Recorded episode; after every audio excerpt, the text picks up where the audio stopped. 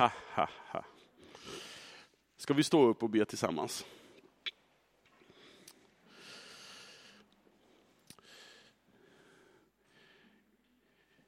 Gud, jag tackar dig för den stora förmånen att få fira gudstjänst tillsammans som ditt folk på den här platsen. Nu ber jag dig Gud om att du ska tala till oss den här förmiddagen. Tack för att du redan har talat till oss, men vi ber om att ditt ord skulle få göra verkan i våra liv så att vi blir mer lika dig. I Jesu namn. Amen. Varsågod och sitt.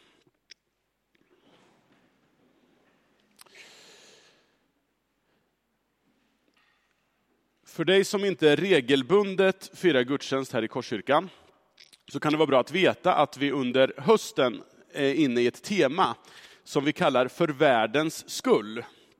Eh, den Gud som vi samlas här för att möta, tillbe och formas av, har nämligen uppenbarat sig själv.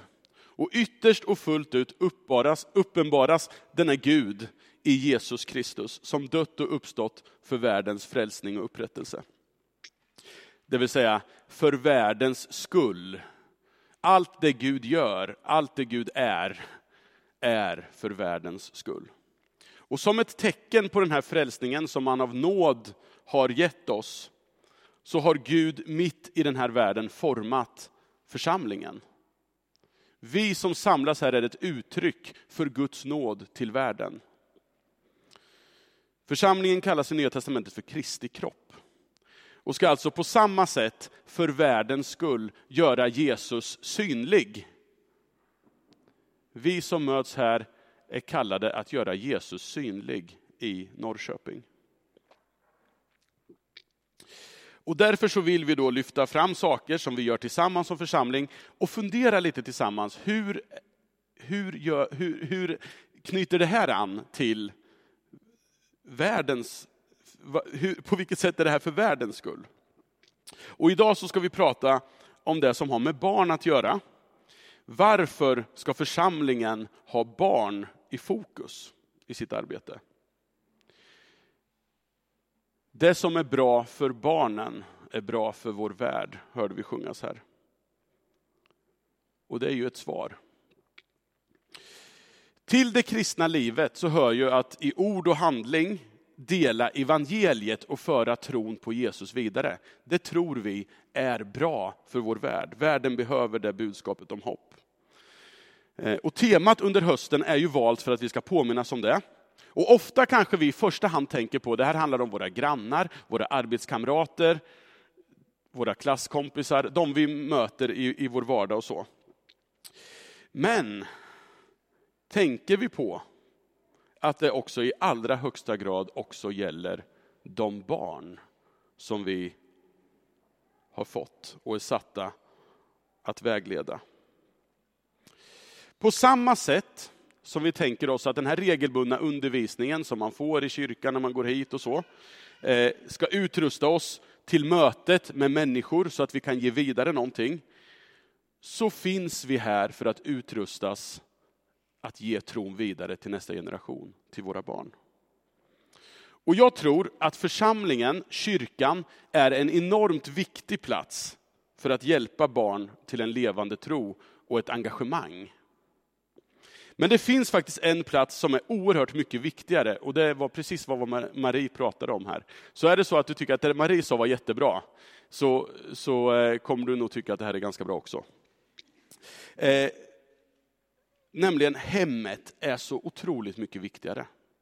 Och det finns människor som är mycket mer avgörande än någon pastor eller verksamhetsledare, och det är nämligen föräldrarna. Och jag ska prata lite grann om, om det. Jag ska prata dels om hemmets roll i barnets andliga utveckling. Och så ska jag prata om församlingens roll. Men vi ska börja med hemmet.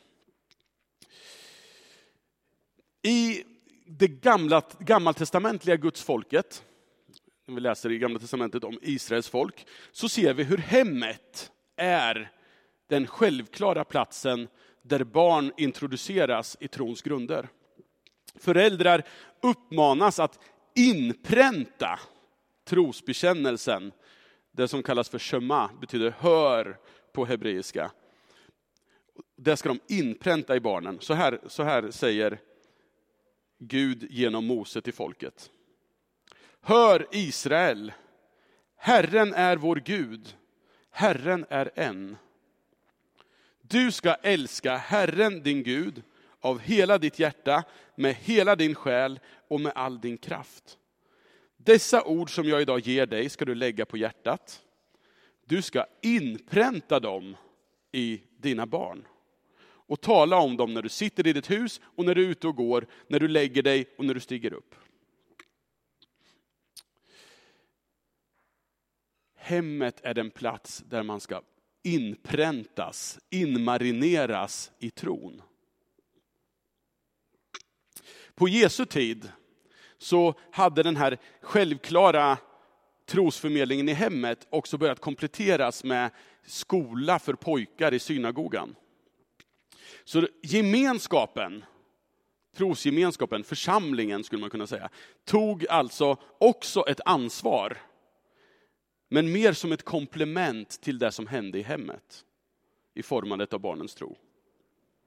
Och hemmet är faktiskt fortfarande den i särklass viktigaste platsen för att tron ska formas hos våra barn. I en bok som Egil Svartdal, en norrman, har skrivit, som heter Ge det vidare, så hänvisar han till en undersökning som är gjord i USA 2011. Och den här undersökningen är gjord bland människor som är uppvuxna i ett kristna hem. Och enligt den här undersökningen så visar det sig att 59 procent 59 procent av de som växer upp i kristna hem lämnar kyrkan innan de har fyllt 25 år. Och när de då fick frågan varför lämnar, har ni lämnat kyrkan? Så är det inte nödvändigtvis det här att jag tappade tron på Gud eller så. Utan det var mer det här att tron var inte relevant. Det fanns ett sånt glapp mellan tron hemma, Gud hemma och Gud i kyrkan. Så det kändes inte som att man fick ihop de här världarna alls. De som stannat kvar i kyrkan, de fick, de fick sen frågan, vilka människor har betytt mest i ert val att stanna i kyrkan, att vara med och engagera er? Och de fick, de fick, namn, de fick säga fem personer i sina liv då som hade betytt mycket. Och på ohotad första plats så kom mamma. Och på andra plats så kom pappa. På tredje plats så kom pastor eller någon verksamhetsledare i kyrkan. Och på fjärde plats kom mor och farföräldrar. Alltså på tre av de fyra första platserna så har vi människor som är knutna till hemmet och vardagen.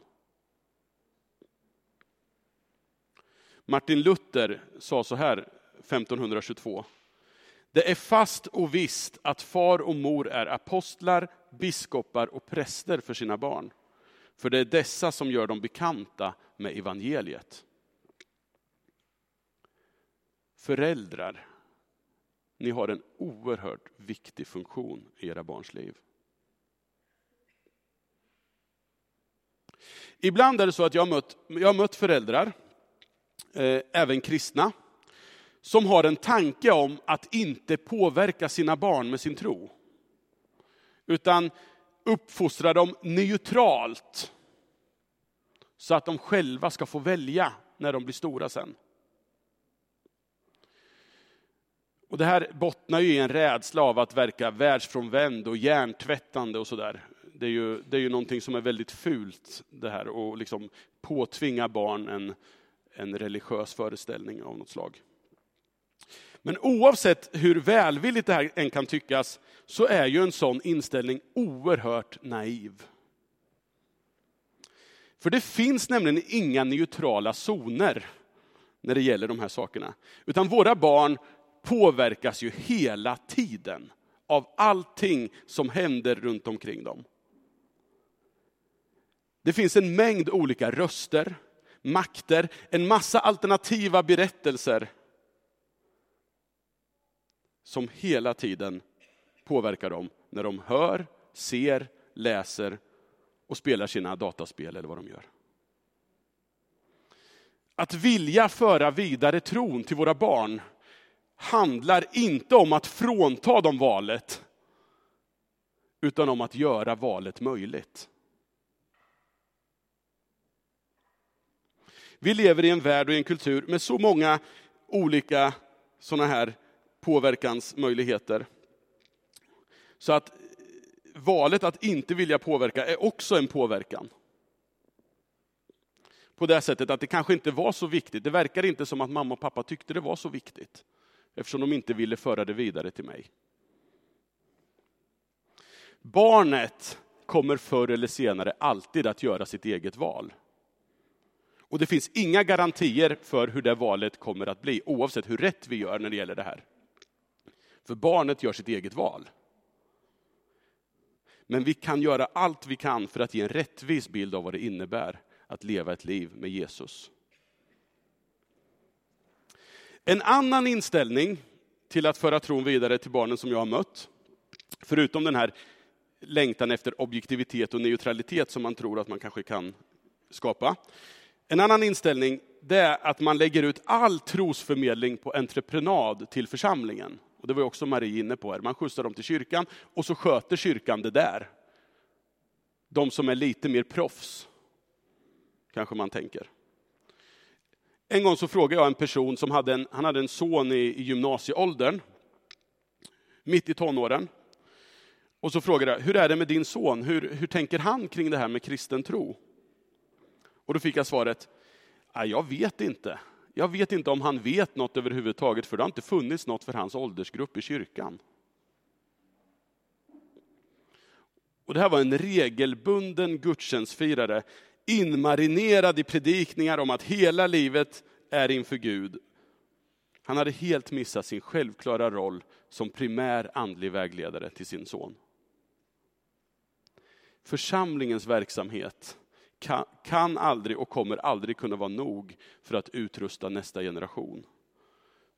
Precis som den var i det judiska samhället så är den ett komplement till det som händer i hemmet. Och därför så vill jag uppmuntra dig som förälder att ta din roll som andlig vägledare på största allvar. I hemmen så formas vanor som kan komma att bära hela livet. I Ordspråksboken, det är ju också en bok i Gamla Testamentet, som kan verka lite flåshurtig i sina liksom härliga formuleringar. Men som beskriver lite sunt förnuft kan man säga. Och det talas det om det här med vanor. Då står det så här i Ordspråksboken 22. Led den unge in på den väg han bör gå, så följer han den även som gammal. I den gamla översättningen står det vänj den unge. Alltså gör den unge van vid, skapa vanor vid den väg han bör gå. För ett antal månader sedan så var jag hos tandläkaren. Det händer ibland att jag går dit, jag, jag vet inte om ni också gör det. Och det är, all, det är ungefär som att gå på en bilbesiktning, man vet inte riktigt vad det här ska föra med sig. Eh, och det såg inte så bra ut. Jag blev uppmanad att varje dag skölja min mun med flux. Och det klarade jag att göra i två dagar. Sen så eh, slutade jag. Och jag har inte sköljt mina, min mun med flux sen i juni. Och det som slog mig då, tänk om det var så att jag inte som barn hade fått lära mig att borsta tänderna. Det hade inte blivit så mycket av det om det var någonting man skulle börja med nu. Att fem minuter varje dag hålla på så här. Liksom. Ta den tiden och få in det som en vana. Det är omöjligt, i alla fall för mig, att lära mig sånt som gammal.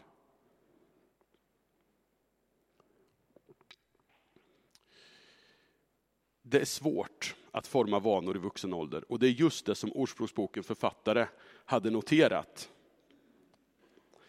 Poängen med vanan, när saker blir en vana, det är att jag inte frågar mig själv varje gång, ska jag göra det här eller inte? Utan jag gör det som en del av vad det innebär att vara Anton. Att vara Anton innebär, jag har en sån här vana, jag brukar pilla mig i örat och lukta så här. Det är många som har gjort mig uppmärksam på det. Det kanske ni redan också har märkt. Jag tänker inte på det. Det är en del av att vara Anton, det är ett karaktärsdrag. Ja, nu kommer ni tänka på det varenda gång. Ja. Men precis så är det ju, om vi varje söndagsmorgon frågar oss, när vi ligger där och lite nyvakna och kudden är mjuk. Ska vi gå till kyrkan idag? Ja, vi kommer hitta många skäl till att inte gå till kyrkan. Särskilt om man har små barn. Och man tycker inte man själv får ut så där våldsamt mycket av att gå på gudstjänst och sitta på minisar och titta på barn som leker. Det är klart att det är lättare att välja att ligga kvar i sängen. Men här, det är där vi lägger en grund till goda vanor för våra barn. Och jag tror att det är avgörande för nästa generation och den här församlingens framtid, att vanor formas där Det är en självklar del av familjens identitet. Vad innebär det att vara en del av vår familj? Jo, det innebär att vi ber. Det innebär att vi pratar öppet om tro och tvivel. Det innebär att vi äter tacos på fredagar och att vi går till kyrkan på söndagar. Och här krävs ju beslutsamhet att faktiskt vara föräldrar. Och bestämma hur, vad som gäller i familjen. Och vara de här andliga vägledarna som ni som föräldrar är satta att vara. Ju tidigare vanor formas, desto bättre sitter de. Och här kommer vi till det här med inpräntandet, som den här judiska trosbekännelsen handlar om. Inpränta det här. Det ska bli en del av livet. Då finns förutsättningen att de kan göra det där fria valet sen. Med det sagt så vill jag vända blicken mot den här, det här sammanhanget, församlingen. Det enklaste svaret på frågan varför församlingen ska ha barn i fokus är ju egentligen Jesus, naturligtvis, det söndagsskolsvaret. För det berättas ju i evangelierna hur Jesus såg barnen och välsignade dem. Han har barnen i fokus. Folk kom till honom med barn, berättar Markus, för att han skulle röra vid dem. Men lärjungarna visade bort dem. När Jesus såg det blev han förargad och sa, Låt barnen komma hit till mig och hindra dem inte. Guds rike tillhör sådana som dem. Sannerligen, den som inte tar emot Guds rike som ett barn kommer aldrig dit in. Och han tog dem i famnen, la händerna på dem och välsignade dem. I den kultur där Jesus levde och verkade hade barnen ingen framträdande plats. De hade inte sitt värde så mycket i det de var utan i, den, i vad de skulle komma att bli. Barn var att, var att betrakta som en sorts pensionsförsäkring som säkerställde släktets fortlevnad och en tryggad ålderdom. Och I det offentliga hade barnen ingen plats, utan precis som kvinnorna ofta var, förpassade till hemmen. Det var deras domäner. En vän till mig suckade en gång när han tyckte att barnen runt omkring blev lite för störande. Och säger han så här, barn är som gas. De fyller det utrymme de får. Och andemeningen med det var ju att det gäller att krympa barnens utrymme så att vi slipper se dem ungefär.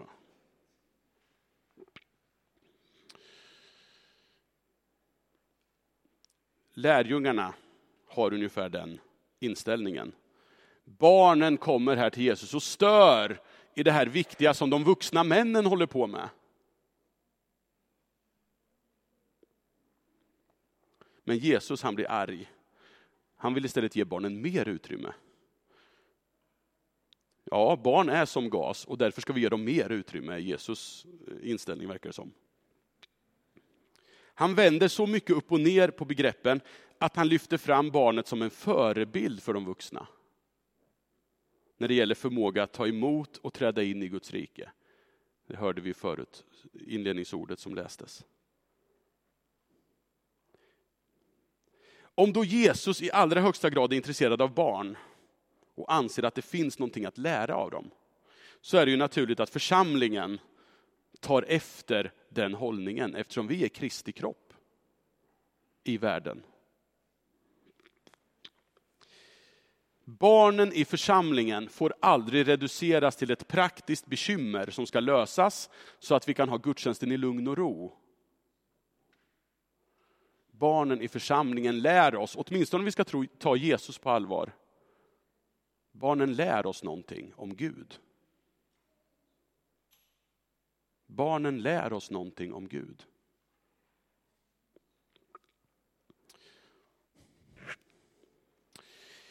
Om man tittar i Nya Testamentet så kan man fråga sig det här med barnens plats i församlingen. Eh, det är inte helt lätt att komma underfund med utifrån Nya Testamentet. Hur ska vi se på barnens plats? En teolog som heter Beasley Murray han har sagt så här. Nya Testamentet skänker mager upplysning om barnens plats i församlingen. Jesu värme mot barnen är emellertid ett slående drag i evangelierna. Korskyrkan, den här församlingen, har ju sina rötter i en baptistisk väckelsetradition, skulle man kunna säga.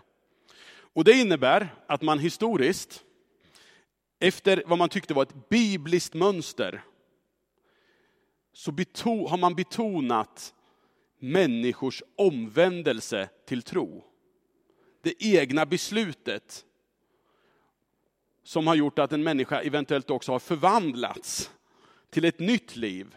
Och sen kommer dopet och medlemskapet i församlingen. Man har alltså betonat det här med troende församling, har varit något väldigt viktigt i vår tradition. Som en reaktion mot, mot e- ett samhälle där alla var med i kyrkan automat, automatiskt. Men det kan finnas en potentiell svaghet i det här, att vi har missat att reflektera över barnets plats. Barnet hamnar i en sorts vakuum av att både vara med, för vi har ju barn i gemenskapen och har alltid haft. De är ju en självklar del, men samtidigt är de ju inte med eftersom de inte liksom har tagit sitt beslut och låtit döpa sig då eventuellt och så. Och jag tror att vi, för att göra rättvisa åt både det här perspektivet att Jesus bejakar barnen, han tar emot dem, han ser dem, han bekräftar deras självklara plats. Men också vår tradition som vi upplever är rotad i Bibeln av att människor behöver beräkna kostnaden för att vara med och ta ett beslut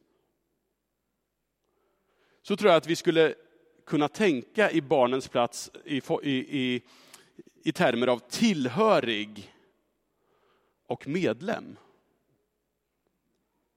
Som två olika begrepp på personer som ändå är med. Samtidigt som barnen självklart är med. De är tillhöriga. Så, så har vi också ytterligare ett steg när man kan ta ett beslut. Någonstans sker det under uppväxten när man är mogen att fatta ett beslut. Där man mer tar ansvar för sin tro och säger att jag vill. Och då i en baptistisk tradition så är det naturligt att vi bekräftar det då med dop. Men om vi tänker så här att barnen är med. Barnen är tillhöriga.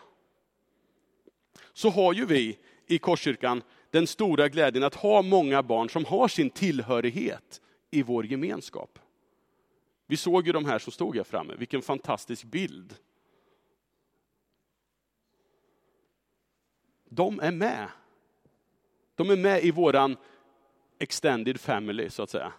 Våran utökade familj. Och det föds ju gång på gång nya barn. Och vi välsignar entusiastiskt nya barn i våra gudstjänster. Och det som uttrycks i en barnvälsignelse, det är ju att de här föräldrarna som lyfter fram sitt barn, de säger att vi vill ha eran hjälp. Vi bjuds in att vara till hjälp och stöd för den här familjen. Och som ett uttryck för det här stödet så har vi ju våra barngrupper. Äventyr, Draget, Minisar, massa säkert mer. Men också den här församlingen i stort kan få vara ett stöd för familjen. Det finns få sammanhang, om ens något, i den här världen som liknar en församling. Där man möter människor i alla åldrar. Gammal, medelålders, ung. Olika bakgrund. Vi kommer från både Kumla, Syrien och Östra Ryd och Norrköping och andra orter. Vi har olika arbeten.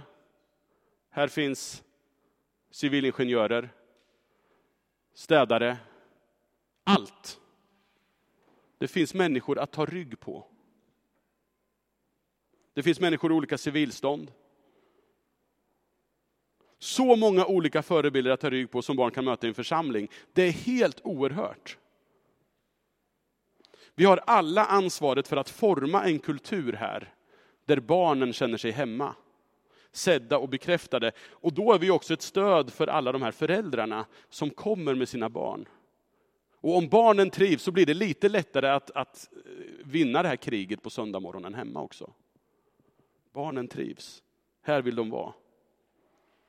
Och i en sån här gemenskap så finns det ju jättemånga människor som har en potential att vara extra farmor, extra farfar, barnvakter i vardagen.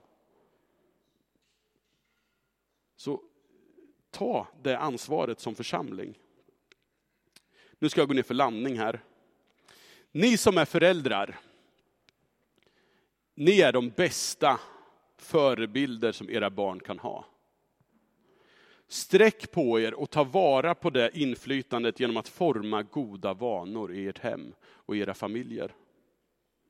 Och alla ni andra, oavsett om ni själva har barn eller inte, så har ni en uppgift att modellera lärjungaskap som ett föredöme för de barn och ungdomar som finns här. Låt oss alla bidra till att barnen trivs i församlingen.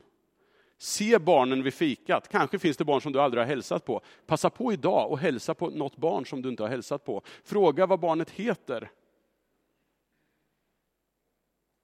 ta dem på allvar. Vi, vi som var med i fredags fick höra av Jonas Helgesson hur viktigt det var för honom att bli tagen på allvar.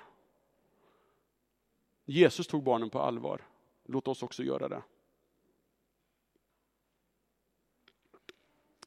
Slutligen, om vi tycker det här är viktigt så borde ju kön till att faktiskt få vara med och ta ansvar för våra barn och ungdomar vara lång hör av dig till Marie om det är så att ja, men jag vill göra en insats. Kanske en, en fredag på draget eller en söndag på äventyr. Eller det lilla är välkommet. På olika sätt kan vi i ord och handling föra tron vidare till barnen. Och det finns att göra. Om vi ska ta Jesus på allvar ska vi inte bara se det som någonting som vi då kanske ger. Åh, nu ger jag av min tid till barnen. Det kan ju vara så att Jesus har rätt i när han säger att vi också kan få någonting av barnen. Vi ber. Tack Gud för att du har visat oss vem du är i Jesus. Och tack för att du också har visat hur värdefullt ett barn är. Hjälp oss att se barnet, ta det på allvar.